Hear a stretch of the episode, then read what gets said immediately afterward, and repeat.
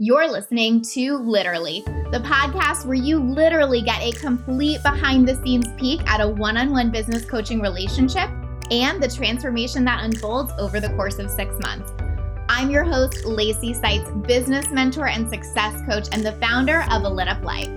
These are recordings of actual coaching sessions with one of my clients where you get to experience her journey right along with her and gain insight into building your own lit up life and the business that you desire.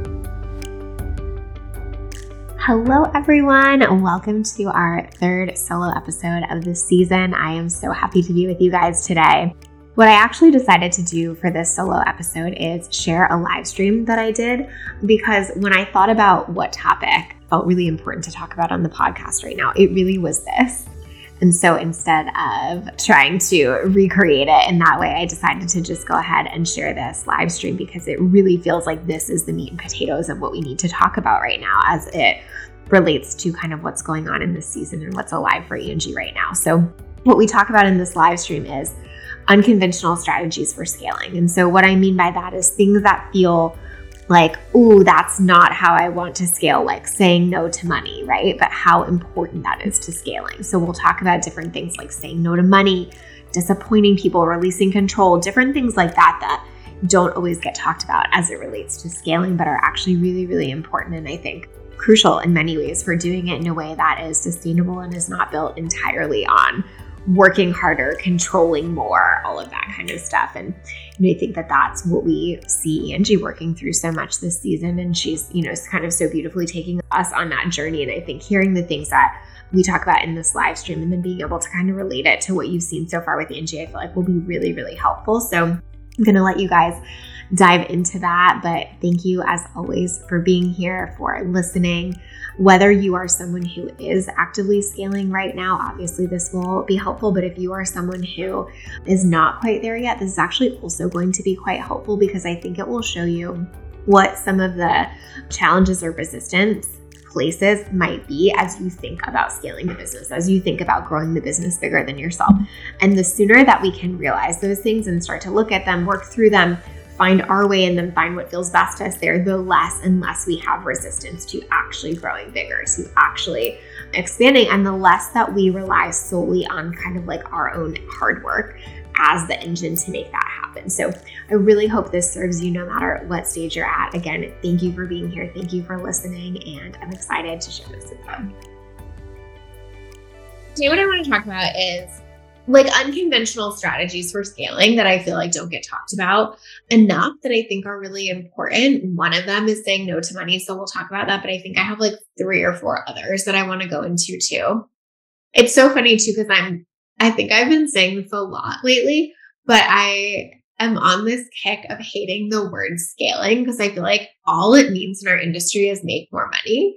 And like, that's not actually like the actual definition of scaling a business is not just making more money. It's when you can raise revenue at a rate that outpaces like your expenses going up too, right? So it's like you're raising profitability, right? Versus just making more. And I feel like constantly in this space, all anyone means when they say scale is they mean make more revenue, right?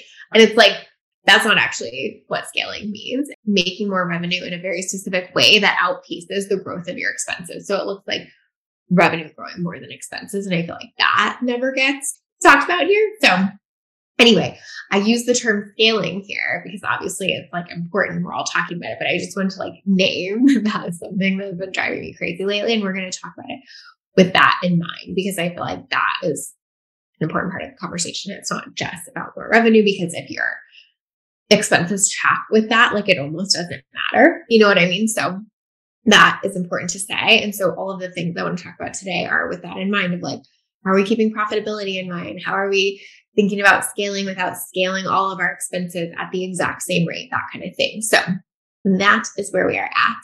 So let's talk about the first one, which is saying no to money, which I feel like is one of the hardest, I think, for people when they're trying to grow their business. And that's like exactly why I wanted to like level set with that scaling definition, because if what you mean by scaling is just make more revenue, then yeah, it's like super fucking hard to say no to money, because it feels like it goes against what you're single goal is, right? Of make more money.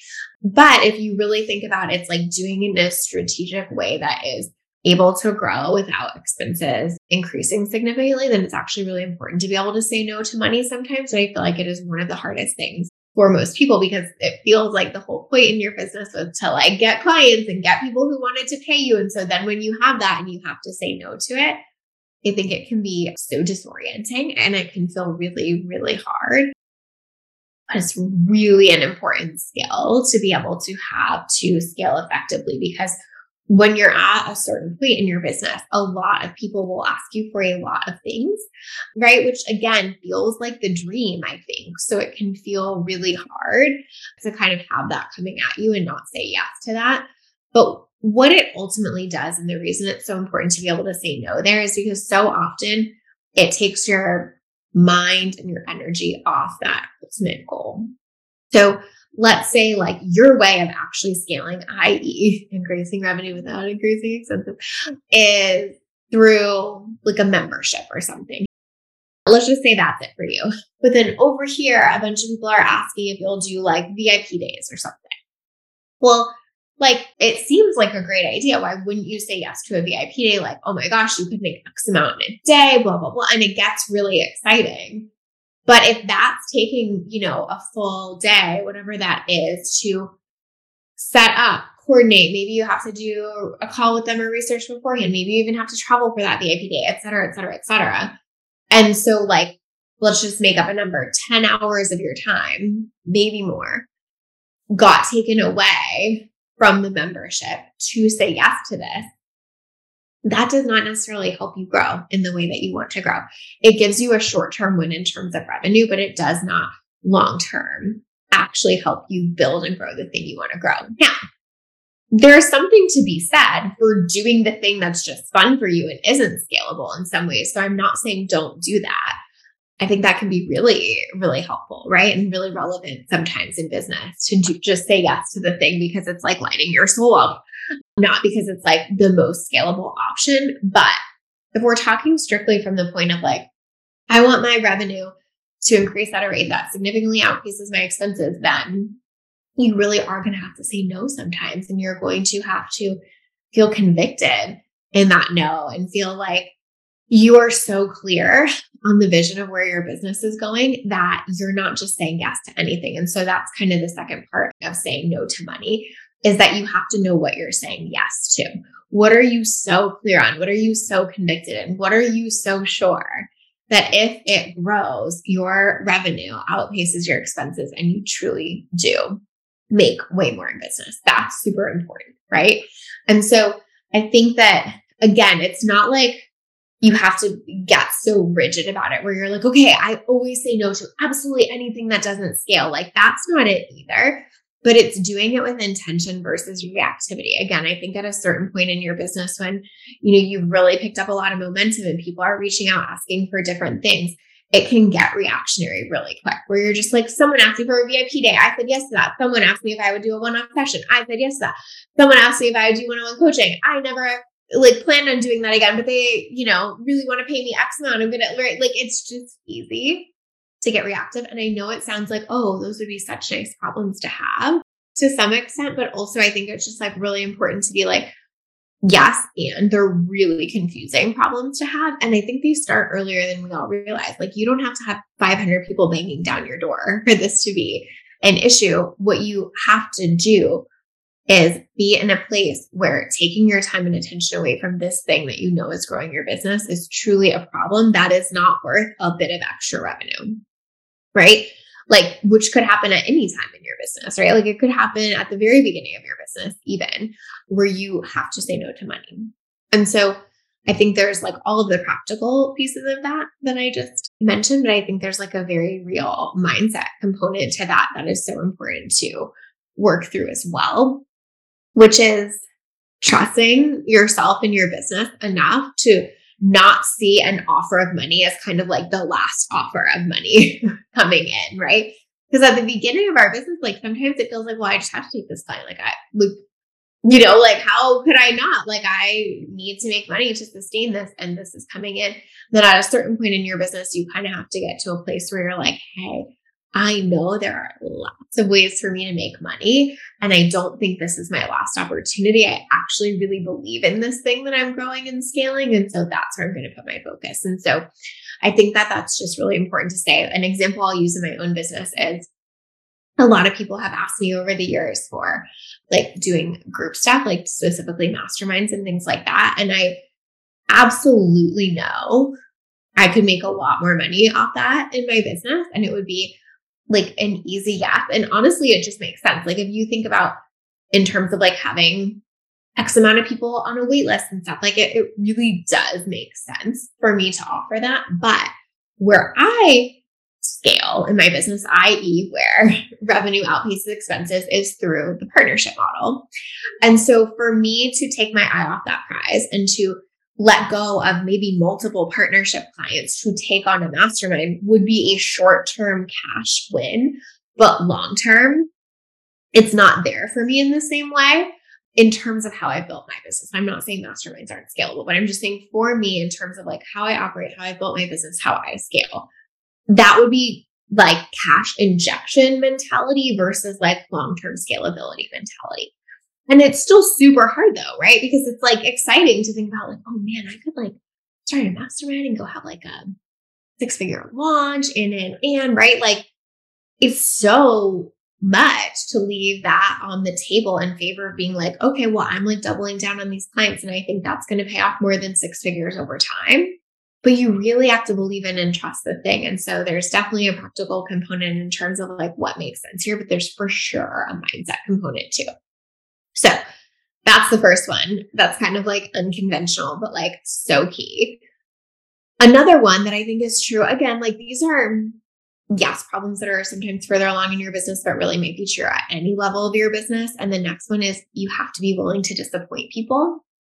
That is an absolute crucial thing for being able to scale. And I don't mean this in the way of like, let's do a big old caveat here. I do not mean this in the way of give shitty service, disappoint people on the quality of your product, blah, blah, blah, blah, blah. That is not what we are talking about here, okay, at all. But we're talking about it in a lot of other ways. Like that thing I just said, like people asking you for something and you having to say no. People asking, you know, to, to have more access to you and you having to say no. People asking if you'll do this V I P day with them, like the example I gave, and you having to say no. It can be so hard to disappoint people in this way. Even like, I think a lot of people who have started a business know this feeling too of like, even maybe a bunch of people from your previous life come in and are like, hey, can I just pick your brain? Can I just like, you know, have coffee with you and pick your brain? And you have to say no and disappoint them sometimes because you don't have the capacity to say yes to all the things and to do all the things. And I think that, you know, sometimes we think like the way to scale is to like make everyone as happy as possible, right? And it's actually not it. It's like the way we scale is being willing to disappoint a lot of people sometimes.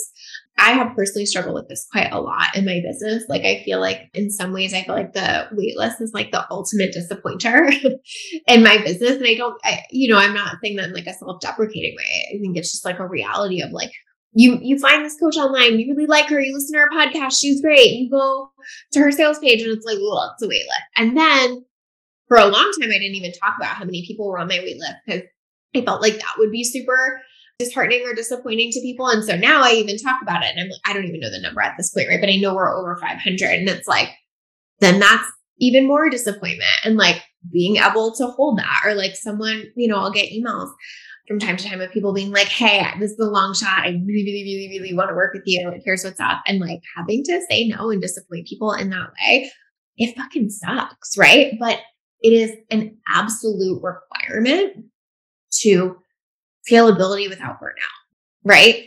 Because the burnout factor is so real if the way, or if you think your strategy for scaling is not disappointing anyone. This might even mean like another example that I have that I used to struggle with and have had to really work through is disappointing people in terms of like your response time. And I don't mean clients, but I mean like in D Ms or whatever. Like sometimes it takes me like a week or two to respond. Not always at, at all, but sometimes it does. And like the disappointment of that for me and for them, I think is real. like, oh, it's like really disappointing that I like can't get back to everyone. It's maybe disappointing for them that they reached out and I don't have like a pretty immediate response. Like there is a lot of that. But what it helps you do is channel it to the right places. Because I'm willing to disappoint people over here, I'm able to give my clients a really amazing experience. Because I'm willing to have long response times on Instagram, I'm able to have short response times with my clients. You see what I mean? And so it's like, it's not just like disappointing people for the sake of like being too cool for school or like feeling exclusive or not being able to be fucking bothered with D Ms. Like it's not that, right? It's, I know if I say yes to all of this, then inherently something is going to give. And I don't want it to be client satisfaction or client service. So there's one place that that has to happen. And so I feel like that's another more like unconventional thing. And quite honestly, I feel like a lot of people in our space, and I know this is like not everyone, but I feel like a lot of people in our space do the opposite, where they're like, I'll get to my clients, but I have D Ms of people waiting that need to hear from me, or like, oh, I could move that client call because I want to schedule this V I P day instead, right? Like it's almost like we're more willing, I think, again, not everyone, but I think sometimes for people, it's like they're more willing to disappoint or say no to current people that have already paid them instead of the opposite. And like, that'll work for a little bit, but I'll, I can tell you for sure that's not scalable. It's not sustainable. And that's like not what builds long-term success, because if you're always willing to push clients aside to get the next client, that stops working at a certain point. And that is not actually a scalable model, just from a straight business perspective, let alone from like a fucking human being perspective, right? But I think that's so important to look at, right? Where it's like, do you have your eye on the prize over here, which is like with your delivery, your client service? If you do, you might have to be willing to disappoint a lot of people in the meantime, in other ways. And that is what is going to give you a scalable business. When you're like, I know who I serve. I know what's important. I know where my time needs to go. And if everything else has to take a long time because of that, that's what it is, right?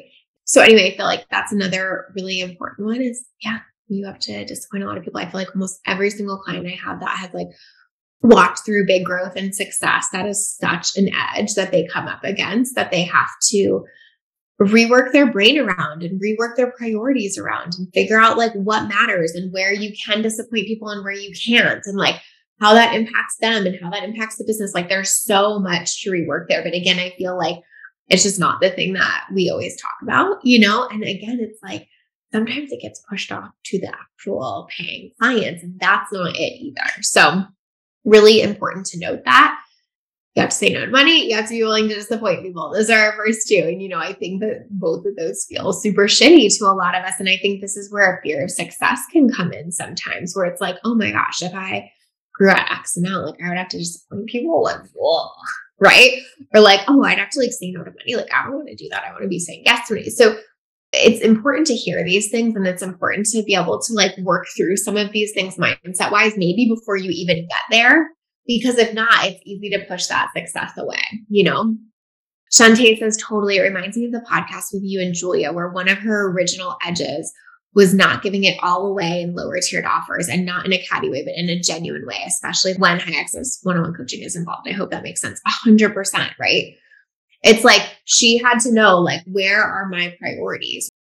Where am I like putting things in the right places at the right time? Which might mean sometimes in a lower offer, I have to disappoint someone that they don't get like all of me one-on-one, right? But I'm still delivering on the product or service in the way that like I agreed, but there is like a disappointment there of like, yeah, when you're here, like I can't be your one-on-one coach. And I think that that's really, really hard to do, because like most of us got into this for the right reasons, where you want to help people. And so having to say no, having to disappoint, having to work that edge feels so counterintuitive, right? And again, it just also doesn't get talked about a ton. Um, so then it feels like you're the only one experiencing it. You're like, wait, why am I the one that has to like disappoint people? What am I doing wrong? What am I missing? And it spirals versus being like, everyone has to deal with this, you know? You still get supported, but it looks different, and it is hard to hold for sure. Absolutely. It really, really is. And I think not only is it, is it hard to hold, it's hard to give yourself permission to do that, right? Because it feels wrong, right? But again, when you're like, wait, being willing to like disappoint people in my D Ms is what allows me to serve people here. And I think the thing our industry misses so much is the trade-off thing. Like, that's constantly what I'm talking about, is I feel like our entire industry kind of like shares this message of like, you can have it all and there are no trade-offs. And it's like, that, no, that, I just, it, no, right? That's just not how it works. Like, you have a certain amount of time in the day. That's how it fucking works, right? And so if you're serving everyone in your D Ms, obviously there is going to be trade-offs. So when you can kind of like go, how do these trade-offs actually fit into scaling? You get empowered around them. You get to make the right decisions. You get to actually not disappoint, you know, clients because you thought about this intentionally instead of being like messy as fuck about it or thinking that like you shouldn't have trade-offs. And so you're trying to not, and you're trying to juggle all the balls. Like, what's that thing, right? Where they talk about juggling balls and they're like, some balls are plastic, some balls are glass. You want to make sure you don't drop the glass ones. And I feel like that's this, right? Your clients that are, you know, paying you and are your, like, have engaged your services, you have said yes to them. Like, you don't want to drop those glass balls, right? But like, your D Ms are a plastic ball. Like, it's fine. It'll bounce. It's, you know, it's not going to break, like, whatever. But I think you, you really have to be intentional about knowing what that is. Brittany said, just hosted a masterclass called Fuck Yes Clients. I was kind of on this. Wish most people, more people were open about this topic. Yes. Okay. Next, unconventional strategy for scaling.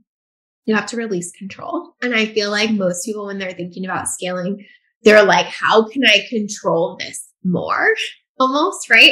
How do we make it so systematic? How do I control every piece of it more and more? Especially as like more people are coming into your world, like it almost makes you want to grip it tighter. Coming from a, I always say former control freak, but I don't know if that's true. Coming from a constantly in recovery control freak, like, I know this lesson. And you have to be willing to release control. You have to start seeing your business as something bigger than you, that you cannot be the sole controller of. I was actually talking to one of my clients about this recently because her business has grown a really significant amount in a short amount of time. And she was saying, like, so many people are in her D Ms asking her questions and stuff. And she's like, you know, like trying to figure out like how she can answer all of them. And I'm like, you can't, you have to have a customer service team now. And she's like, oh, you know, and it's, it's so hard because in one way she's so fucking sick of answering questions in her D Ms because it's a lot and it's overwhelming and she can't keep up. And it feels like, why are people constantly asking me that? Again, it almost gets personal, right? And in another sense, she doesn't want to give up that control because there's still a part of her that likes having that, right?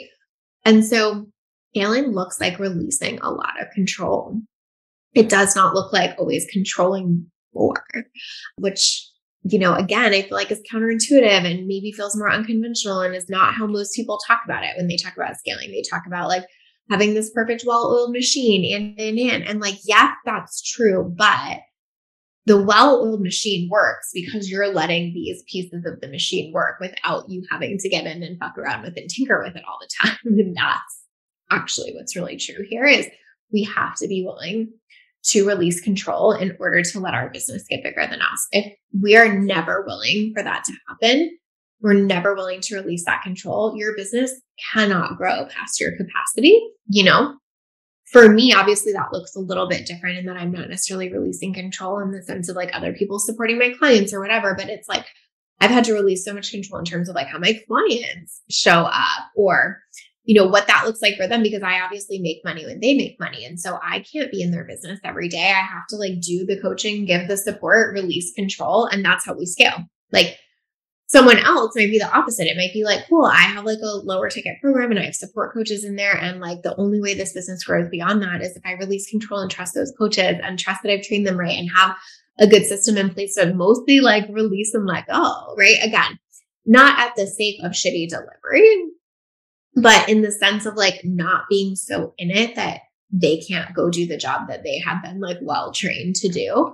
And I think that that's just so crucial, is seeing it as like, yeah, this is actually where I release more, not hold it tighter.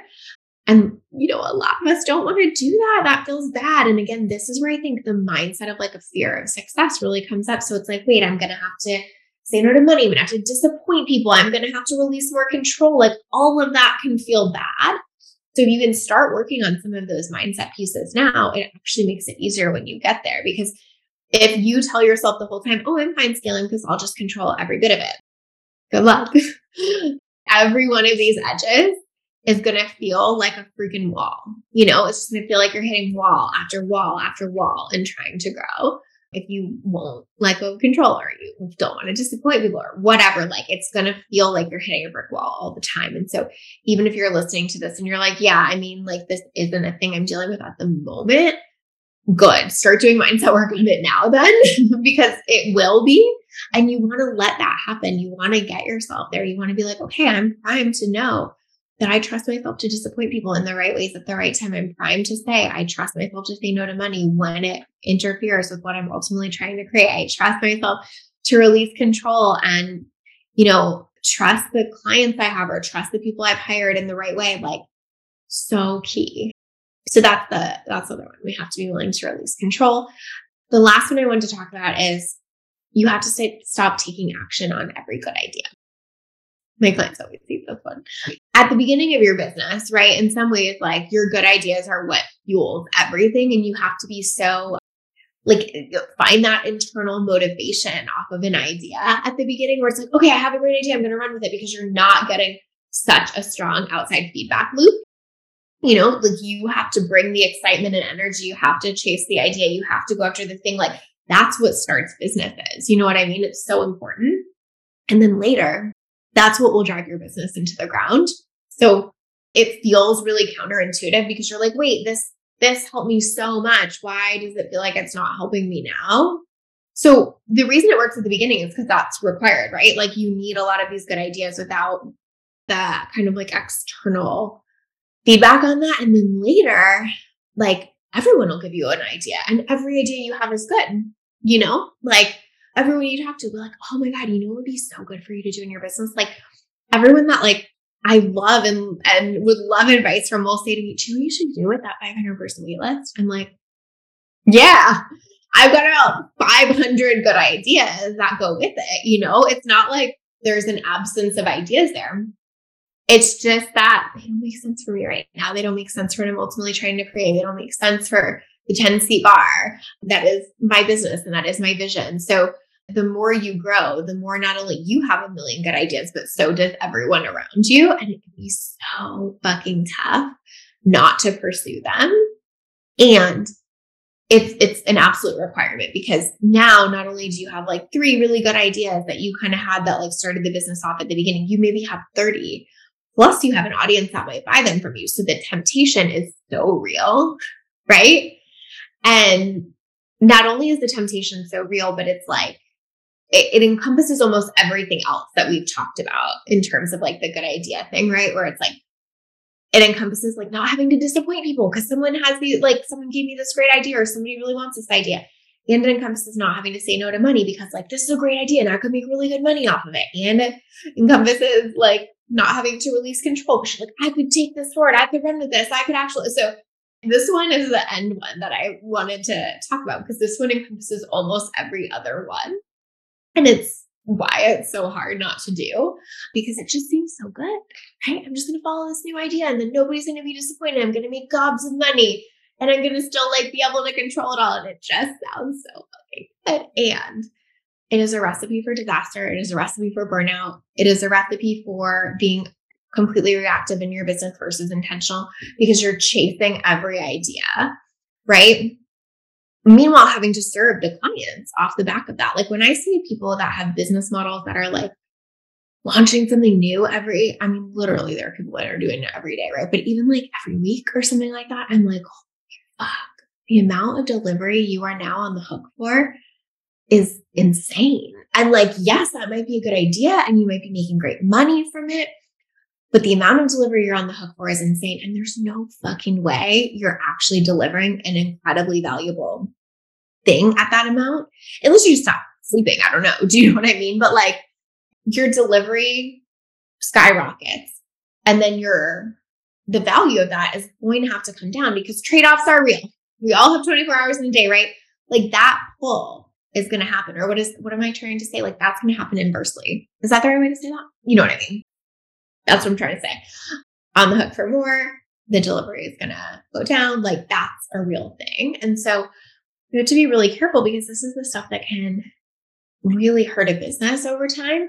I've seen this with so many people in our industry, and I'm not calling out anyone's disability by any means. I'm not even saying it's their fault. I think it just happens sometimes and you don't even realize it's happening, where you scale so, so quickly and you are on the hook for a lot more and your service goes down. And so you were a business that was like really serving your clients, helping people in amazing ways, had such good like vibes and referrals. And like, there was just like such an amazing buzz. And then you get to this point, and then all of a sudden it feels like things are nosediving. And it's like, yeah, because what probably happened is the amount you're on the hook for went up. Your ability to bring depth and excellence and all of that to it probably went down significantly. And your audience isn't going to hang for that for too long, right? Like you can only ride that wave of like, we were at such an amazing point until we weren't for so long. And I know that that's like kind of really shitty to say and hear, but like, I think we've all seen that happen with businesses in this space. And it's a really hard thing to come back from. Brittany said, I've scaled so slowly. I wish I was faster. Totally. And listen, I, I get that there are two sides of this. Like, I'm not saying go as you have to go so slowly either. I mean, certainly like you can go more quickly, but it it's not through every good idea is kind of the point there, right? But sometimes there is something to be said for slow growth because it's what actually creates sustainability versus sometimes that quick shot that you kind of can't maintain that like plummets it. Just that I don't know what that means. Oh, okay. Just I always say A Lit Up Life is like a ten seat bar. And so that's how I think about our business. That's how I think about our model. Like I want to be an amazing ten seat bar with a line out the door kind of thing. For some reason, that always helps me to have, I, I think about that with clients sometimes, like what's the comparable business to this? Like one of my clients is like, oh, I'm Target. And she has like all these values and ways that she feels like she aligns with like their model and how they operate. And so for me, like my value and alignment is like ten seat bar. So it's like, I picture like craft cocktails that have like so much like love and passion poured into them. And they're not like the most like, I, I couldn't like package them up and put it in a can on the store shelf and sell millions of them. But like the people that come into that bar are like obsessed with them. And like, they feel like they get so much like, you know, love and, and juice out of that. Right. And then like, yes, there's line out the door and sometimes you have to wait, but it feels so worth it. Because when you get in, you have such an amazing experience that feels like that was, you know, worth standing in line for. Like I could go on and on for days about that because I've thought about this extensively, as you can tell. But my point in saying the ten seat bar thing was that's like my vision for A Lit Up Life. That's how I see our business. That's how I want to run. Like, and the ten seat bar, when it becomes a two hundred seat bar, it, it is just a different business model, and it's not bad, but it's different. And like, that's just not what I want to run right now. And so like, I just try to make every decision with that in mind kind of thing. And there's no, like, it's not like ten seat bar is the right model or anything. It's just like, for me, that is. And so that's what I try to make decisions from, if that makes sense.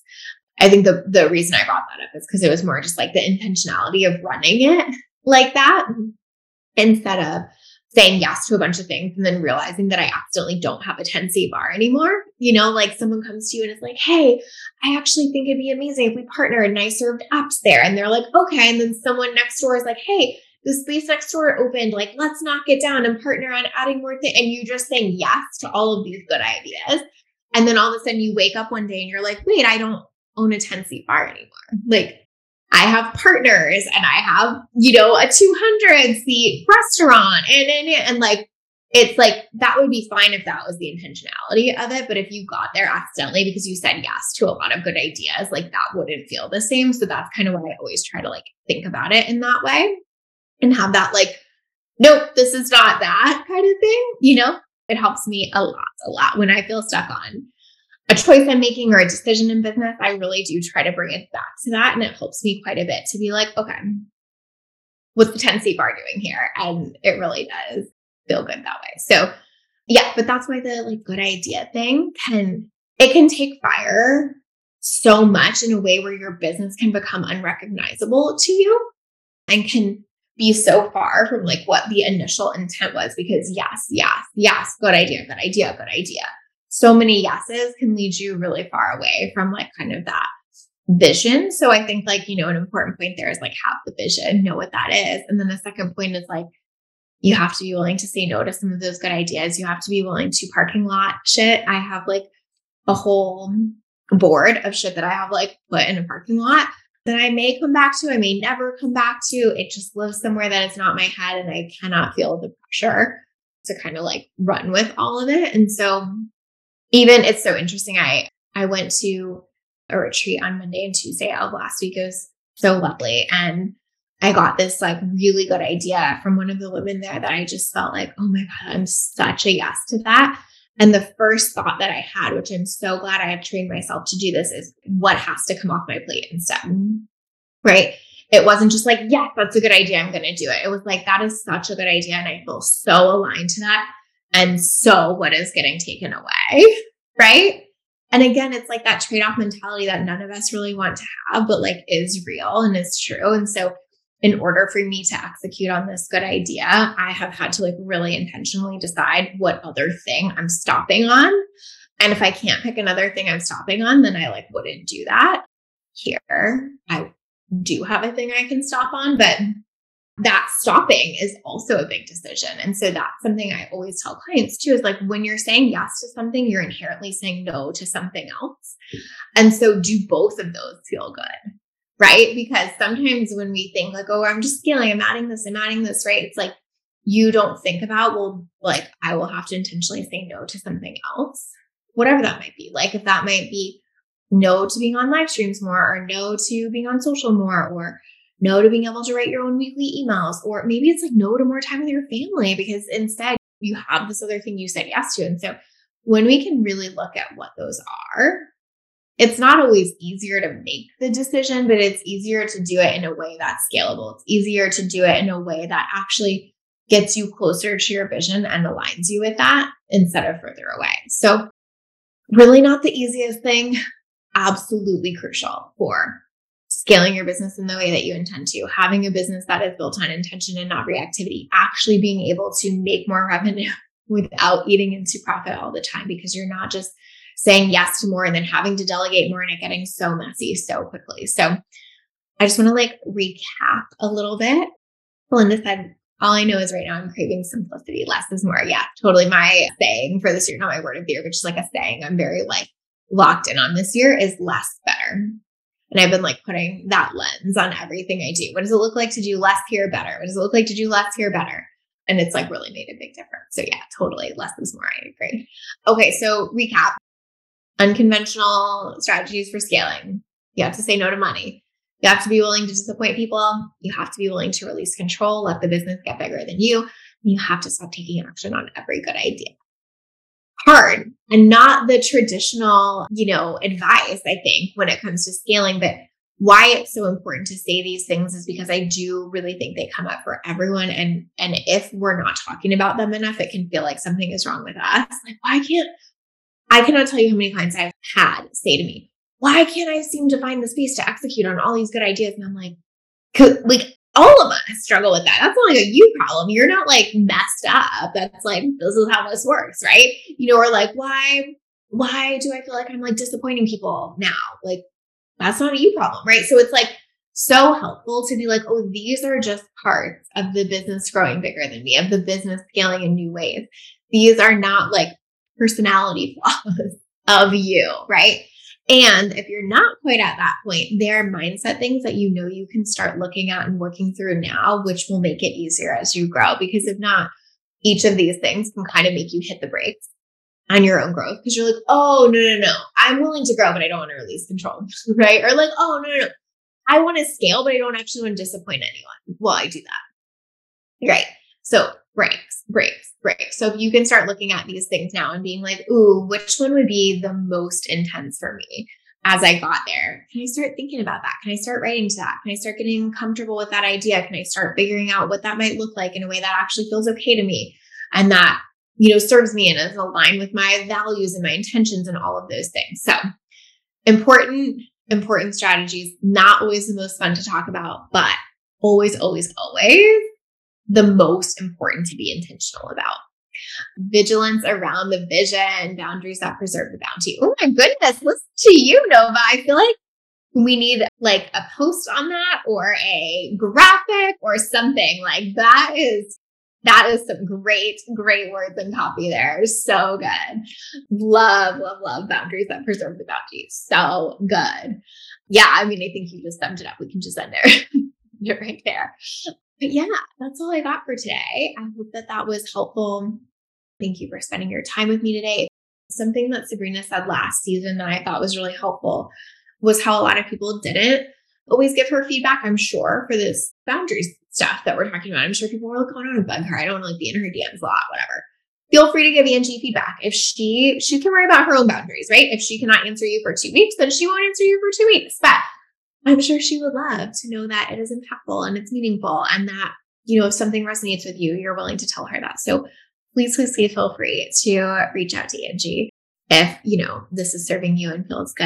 And, you know, obviously if you reach out to me, I will be diligent about passing the message on better than I was last season. So very exciting. Great, great, great to just name that if it comes up for you throughout the season. And yeah, I can't wait to hear what y'all think. So let us know and I will talk to you very soon.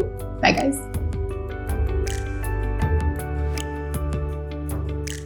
Thank you for listening to Literally. I am forever grateful to you for being part of our journey and spending your time with us each week. I would love to hear your thoughts on the podcast, so please leave us a review. Each month, I'll be picking a reviewer to give my M S C bundle to as a thank you for listening. This bundle combines trainings and workbooks that walk you through a condensed version of the work I do with my one-on-one clients through my mindset strategy and execution framework.